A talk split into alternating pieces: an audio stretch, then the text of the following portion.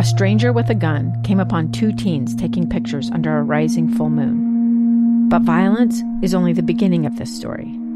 Sometimes I thought, there are no miracles.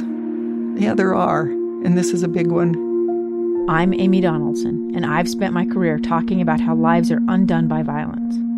The Letter is a podcast about how lives are remade. Follow The Letter at theletterpodcast.com or wherever you get your podcasts.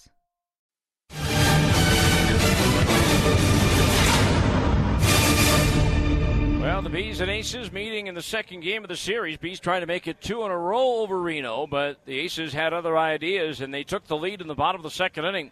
Giancarlos Cintron doubled with one out.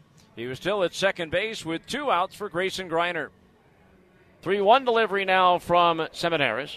Swung on, lined into left center field, a base hit. Rounding third, Cintron will score. It's an RBI single for Grayson Greiner, and Reno takes a 1-0 lead. Greiner would then score on a double to left by Camden Dusenak. It was 2-0 Reno at that point. The Bees would get one back in the top of the third as Jake Palamaki drew a base on balls. Moved to second on a ground out. He was still at second with two outs for Dylan Thomas. The 0-1 pitch. Swinging a ground ball through the middle into center field for a hit. Coming around third and heading home is Palamaki. He'll score without a play. It's an RBI single for Dylan Thomas, and that cuts the deficit in half. It's now a 2-1 Reno lead. And then the Bees would take the lead in the fourth inning. Matt Thaiss would single, take second on a wild pitch, so he was in scoring position for Jake Gatewood. 2-2. Gatewood lines one into right center field. Carroll on the run's not going to get there. It's going to get down and go all the way to the wall. Thaiss around third will score. Gatewood into second base with an RBI double, and we're tied at 2.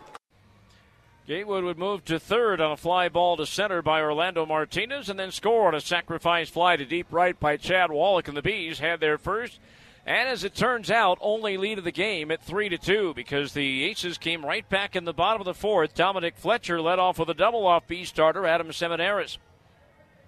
Giancarlos Cintron walked, putting runners at first and second for Jake Hager. Trying to get back into the race. There's a swing and a ground ball. Fair inside the bag at third past Wong down into the left field corner. Fletcher will score.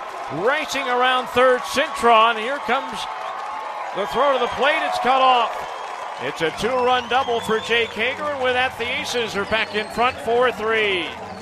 Hager would then score on a base hit by Grayson Greiner, and that made it a 5-3 ball game. The Bees, though, would get one back in the fifth. Michael Stefanik walked. Dylan Thomas reached on an infield single. Key and Wong delivered a base hit to right to load the bases with nobody out. Matt Thaiss' sacrifice fly to center scored Stefanik to make it a 1-run game at 5-4. But then Jake Gatewood, against the relief pitcher Taylor Widener, he had a rocket, but right at the third baseman Kennedy, who snared it and then threw to second base and doubled off the runner Thomas to keep it at a 5-4 lead. And then the Aces would add to that lead in the bottom of the sixth inning. Jake Hager was hit by a pitch, stole second, so he was in scoring position for Camden Dusenak. Swinging a ground ball, that's going to get through into center field for a base hit. Hager around third will score. And Camden Dusenak does it again and has a hustle double into second base as Thomas was not quick enough to get to that ball. So make that 3 doubles in 3 plate appearances for Camden Dusenak. He's driven in 2 runs, and it's now 6-4 Reno.